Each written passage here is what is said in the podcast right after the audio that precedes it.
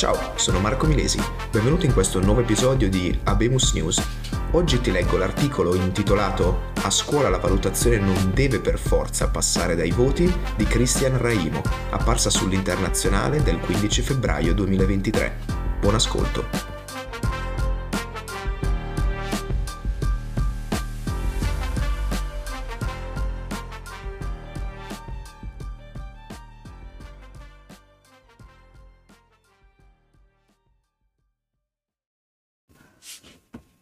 Questo articolo è uscito su Parole, un numero di internazionale extra che raccoglie reportage, foto e fumetti sull'Italia.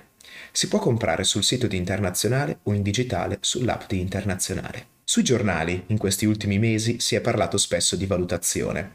Un liceo di Roma, il Morgagni, ha intrapreso una sperimentazione per sostituire i voti con i giudizi descrittivi. Un'inchiesta dell'associazione ROARS ha mostrato come i dati raccolti dall'Invalsi possano essere usati per profilare gli studenti. Ma se nel dibattito pubblico la valutazione è un tema che comincia a ricevere attenzione, a scuola è quasi un tabù. Per questo da qualche anno, quando entro nelle nuove classi, nelle ore di educazione civica, lo tiro fuori, consapevole di sfatare un mito. Tra i molti argomenti di cui non si parla mai a scuola c'è la scuola stessa. Provo a, f- a, sfilarmi di mano il coltello tenuto dalla parte del manico e lo porgo ai miei studenti, in segno di pace. Come vi dovrei valutare? Che criteri dovrei usare per il voto? La discussione diventa presto accesa e articolata. Tento di impostarla così, le invito a ragionare sulla valutazione ideale e a farlo individuando insieme quali sono gli aspetti che secondo loro un docente dovrebbe valutare. Ognuno è chiamato a dire la sua liberamente. Ecco cosa viene fuori. L'impegno, la conoscenza dell'argomento, la chiarezza, la capacità argomentativa, la brillantezza, la continuità nello studio. C'è chi è d'accordo che debbano essere valutati certi elementi, la brillantezza per esempio, o l'impegno, e altri che invece rispondono che non andrebbero considerati. Stilato questo elenco sommario, gli pongo una seconda questione. Considerati gli elementi che scegliamo di valutare, quale peso diamo a ciascuno? Se dovessimo esprimerlo in voti, propongo l'automatismo a cui la scuola italiana ci ha abituato. Proviamo, per esempio, a dividere la misura del voto, il massimo 10, pensandolo come una somma di più valutazioni relative ai vari aspetti che abbiamo deciso di considerare. Discutiamo quindi dei pesi. L'impegno, fatta la somma 10, deve valere 1 o 2 o 4? E la conoscenza, quanto contribuisce alla somma? E la chiarezza? Anche qui le posizioni sono spesso discordi. C'è chi dice che l'impegno deve avere un peso consistente, occorre premiare l'impegno, e chi invece sostiene l'opposto, che l'impegno deve essere scontato o che, in caso sia valutato, il suo peso deve essere ridotto al minimo. Io ascolto e cerco di fare la sintesi, spesso la media, delle varie proposte. A un certo punto arriviamo a un risultato, una griglia di valutazione autoprodotta dagli studenti. Ci sono i parametri secondo i quali loro ritengono sia giusto essere giudicati e ci sono le medie ponderate dei pesi in cui ciascuno di questi giudizi, il voto, dovrebbe essere scomposto per corrispondere a una valutazione equa ed efficace. Sembra già un buon passo avanti essere arrivati fin qui e spesso ci si mette molto, moltissimo tempo svelando in cosa consiste effettivamente un esercizio di democrazia collettiva. Ma a questo punto insisto e propongo un ulteriore dilemma. La griglia messa a punto, pensiamo sia giusto applicarla a tutti o dovremmo invece personalizzarla a seconda della persona che valutiamo? Forse questo interrogativo sembra meno problematico, ma è quello che genera maggiori dissidi tra chi sostiene l'equità di una griglia standardizzata e chi invece ne contrappone una individualizzata o almeno tarata rispetto al singolo, emerge un contrasto interessante. Sono in genere i più bravi a volere la prima, sono gli studenti che fanno più fatica a ritenere migliore la seconda. Quale morale trarre da queste ore passate a discutere di voti e valutazioni? In modo evidente, da semplici discussioni in classe, si percepisce come le idee di valutazione siano tutt'altro che neutre e definite. Coglierne gli aspetti problematici fa parte di una delle più urgenti riflessioni pedagogiche. O, spingendoci ancora più in là nella nostra interrogazione, forse sarebbe da respingere per intero questo modello di valutare gli studenti? Proviamo a rispondere a queste domande, compresa quest'ultima. Da un po' di anni sulla valutazione è in corso una battaglia ideologica, accesa anche quando è meno visibile. Chiunque abbia a che fare con contesti formativi, scuola o università, sa bene quanto sia aumentato il peso, spesso la rilevanza, della valutazione nel processo educativo. È un'onda anomala di pressione ideologica arrivata sulla scuola dopo aver attraversato prima altri comparti sociali, dall'industria privata alla pubblica amministrazione. Ho il ricordo ancora vivo di me adolescente che passava i weekend aiutando mio padre, impiegato in un'azienda privata, travolto all'improvviso dall'interminabile compito di preparare schede di valutazione per gli altri dipendenti. Mio padre non ne era cosciente, figuriamoci io, ma era approdato anche in Italia il verbo della qualità totale, il cosiddetto modello Toyota. Cosa sia lo chiarisce il suo teorico principale, Taiki Ono, nel libro Lo spirito Toyota, Ono spiega come nell'ispirato tema Toyota, stella polare per la nuova industria planetaria, fossero misurati una serie di parametri, la produttività, i tassi di assenteismo e altre competenze, conformati agli obiettivi aziendali, in modo da far corrispondere anche le voci della busta paga al raggiungimento di certi risultati. Erano gli anni 90. Nel nuovo secolo l'ansia misuratrice regna incontrastata ovunque, anche in classe, non solo il voto è il pilastro portante della relazione educativa, ma la costruzione di griglie valutative, la formulazione di test, la misurazione continua degli apprendimenti colonizza il tempo di confronto tra dirigenti e docenti, tra gli stessi docenti, tra docenti e famiglie. Il cuore pulsante della scuola non è la lavagna elettronica, ma il registro elettronico, dispositivo del modello ansiogeno in cui le famiglie visualizzano i voti in tempo reale. Quando è cominciata questa tendenza nel sistema scolastico? Nel 2011 il pedagogista Pietro Lucisano pubblicava un piccolo saggio quasi satirico che battezzava la mania della valutazione pervasiva come sindrome del figlio dell'uomo. Differenza di quanto può apparire a un lettore inesperto, figlio dell'uomo è un modo per indicare un individuo di natura divina. Questa espressione è stata attribuita a Gesù di Nazareth nelle poche occasioni in cui ha voluto affermare con forza di essere il Messia. Questa condizione accentua la dimensione della tensione ad agire assumendo il ruolo di giudice per far funzionare finalmente le cose. Assunto che le cose, come vanno, vanno male, il valutatore cerca di individuare i colpevoli, colpiti i quali presume notevoli miglioramenti. Questa soluzione viene percepita dal valutatore come semplice, fortemente innovativa e foriera di una nuova efficienza e di notevoli risparmi di spesa. Le vittime di questa affezione tendono inoltre a pensare che il fatto di aver individuato una così semplice e innovativa soluzione li investa di una grande responsabilità sociale e da quel momento tutto ciò che fanno è inteso come un sacrificio di cui la collettività deve essere grata. Questa tensione apocalittica li porta a considerare che la fretta del fine giustifichi i mezzi. Il 2011 era ancora attraversato da una grande mobilitazione contro la riforma Gelmini nella scuola e nell'università, contro la privatizzazione dell'istruzione pubblica, la precarizzazione della ricerca e dell'insegnamento, il definanziamento massivo e di fatto la trasformazione successiva del sistema formativo in un apparato sempre più selettivo e informato dalle logiche neoliberiste logiche che, per come si era evoluta la scuola italiana, si integravano quasi alla perfezione con le vecchie ideologie classiste e paternaliste di stampo gentiliano.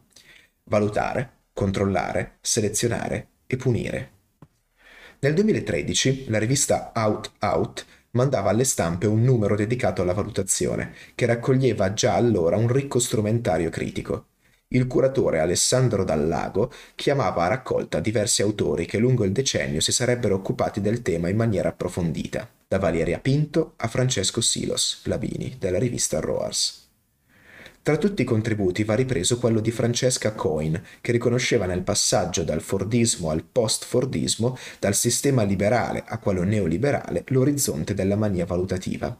Comincia allora, scrive Coyne, il processo di riforma volto a estendere alla sfera pubblica le finalità di efficacia, efficienza, trasparenza tipiche della corporate accountability, sino a ora caratteristica della sfera privata, e il ripensamento complessivo di tutti quei servizi pubblici, dalla giustizia alla sanità all'istruzione, che caratterizzavano la società del secondo dopoguerra. Il passaggio dal ruolo regolativo dello Stato a una governance decentrata o da sistemi istituzionali di governo prevalentemente fondati sulle istituzioni della rappresentanza e orientati alla centralità delle funzioni di input a sistemi di governo orientati alla rivalutazione di modalità d'azione più orientate all'efficienza e all'efficacia degli output, affida ai principi di accountability e rendicontabilità il tentativo di sostenere l'incremento della produttività a partire da un'allocazione selettiva effettiva delle risorse. Tale scelta, figlia di un impianto neoclassico basato sull'individualismo metodologico e la matematizzazione dell'economia, si concretizza nel campo dell'istruzione, nell'uso diffuso della valutazione quale dispositivo di allocazione delle risorse su base selettiva alle sole aree di ricerca, soggetti, oggetti e strutture efficienti.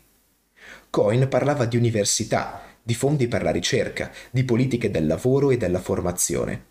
Di lì a poco, in modo ancora più cinico, la stessa logica avrebbe informato anche la scuola. Se siamo invasi da test, test a crocette, test d'ingresso, test d'uscita, se il voto si è trasformato quindi in uno strumento di disciplinamento per gli studenti e in fondo per gli stessi docenti, come possiamo immaginare una valutazione che abbia invece una funzione formativa e quindi anche di emancipazione? Su questo interrogativo, sulla, riflessione critica della valutazione, si confrontano due posizioni differenti, spesso alleate, alle volte divergenti, e inserite in qualche modo in due tradizioni ideologiche e pedagogiche ispirate da una parte a Karl Marx, dall'altra a John Dewey.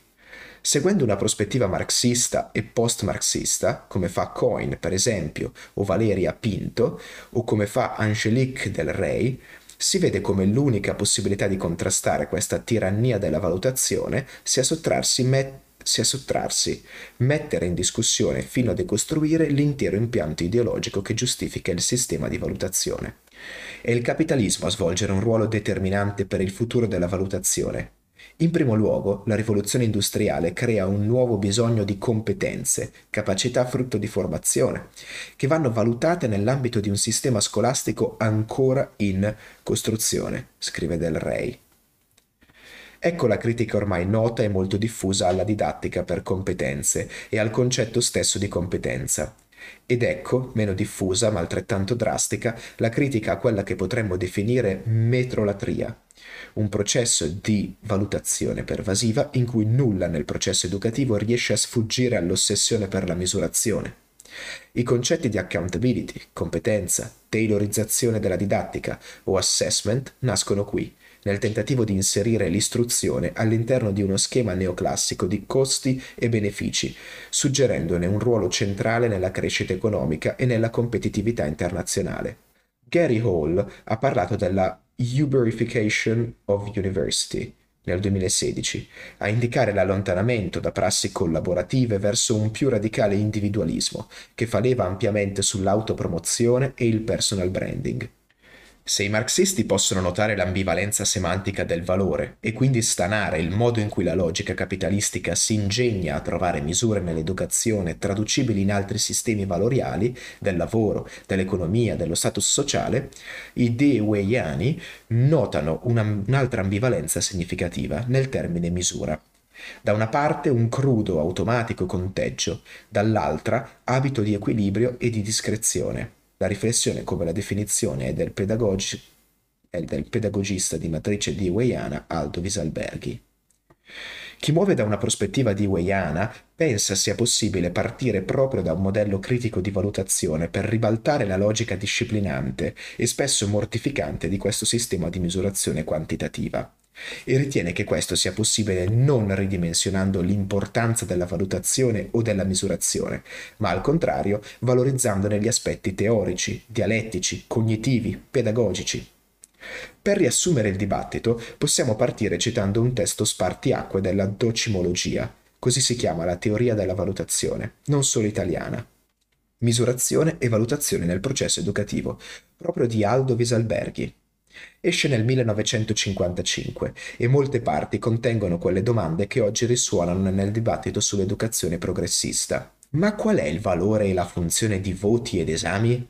Sono essi elementi essenziali del processo educativo o non piuttosto residui di una concezione superata dell'educazione, improntata ad una inumana preminenza della funzione selettiva? Perché preoccuparci di voti e di esami, che se anche oggi costituiscono ancora una necessità amministrativa, saranno sperabilmente tolti di mezzo dal progresso educativo, quando le scuole saranno volte al libero ed armonico sviluppo delle attitudini individuali e delle disposizioni sociali degli allievi, considerati come persone dotate di un loro valore singolare e incommensurabile. Taluni esperimenti di educazione attiva non hanno forse già ripudiato l'uso dei voti? Gli interrogativi di Visalberghi non sono provocazioni. Nella maggior parte del libro difende, appunto, la necessità della misurazione nel processo valutativo. Quale sia la razio di questa difesa lo spiega bene Cristiano Corsini in un testo presentato al convegno del 2016, proprio su misurazione e valutazione di Visalberghi. Nell'incoraggiare un uso accorto e intelligente di uno strumento valutativo, il test, Wieselberg si fa infatti inevitabilmente carico di sostenere, come vedremo, innovazioni radicali nell'insegnamento. Si tratta di considerazioni che avrebbero ampi che avrebbero trovato ampi riscontri nel corso dei decenni successivi, volte in primo luogo a promuovere, allo scopo di stimolare la partecipazione attiva di studentesse e studenti, l'integrazione tra momenti didattici che erano vissuti come polarità nettamente distinte e separate, l'insegnamento e la valutazione. Ci siamo, forse. Possiamo segnare uno spostamento di punto di vista da condividere con le persone coinvolte in una comunità educante, in un processo formativo. La valutazione non è una fase alla fine del processo educativo, ma vive al suo centro. In caso contrario, il senso stesso pedagogico si perderebbe. È il momento valutativo a innescare la didattica successiva e al tempo stesso è l'occasione di stimolo per una discussione che si presenta come elemento centrale dell'insegnamento. La chiamiamo valutazione formativa o valutazione per l'apprendimento questo punto tocca solo a chi insegna e a chi si occupa di educazione ripensare il senso dei voti. Aprire uno spazio di discussione in classe o a casa intorno alla valutazione. Lavorare con quelle tecniche didattiche che la ricerca in pedagogia propone per ripensare la valutazione. C'è insomma da divertirsi, insieme.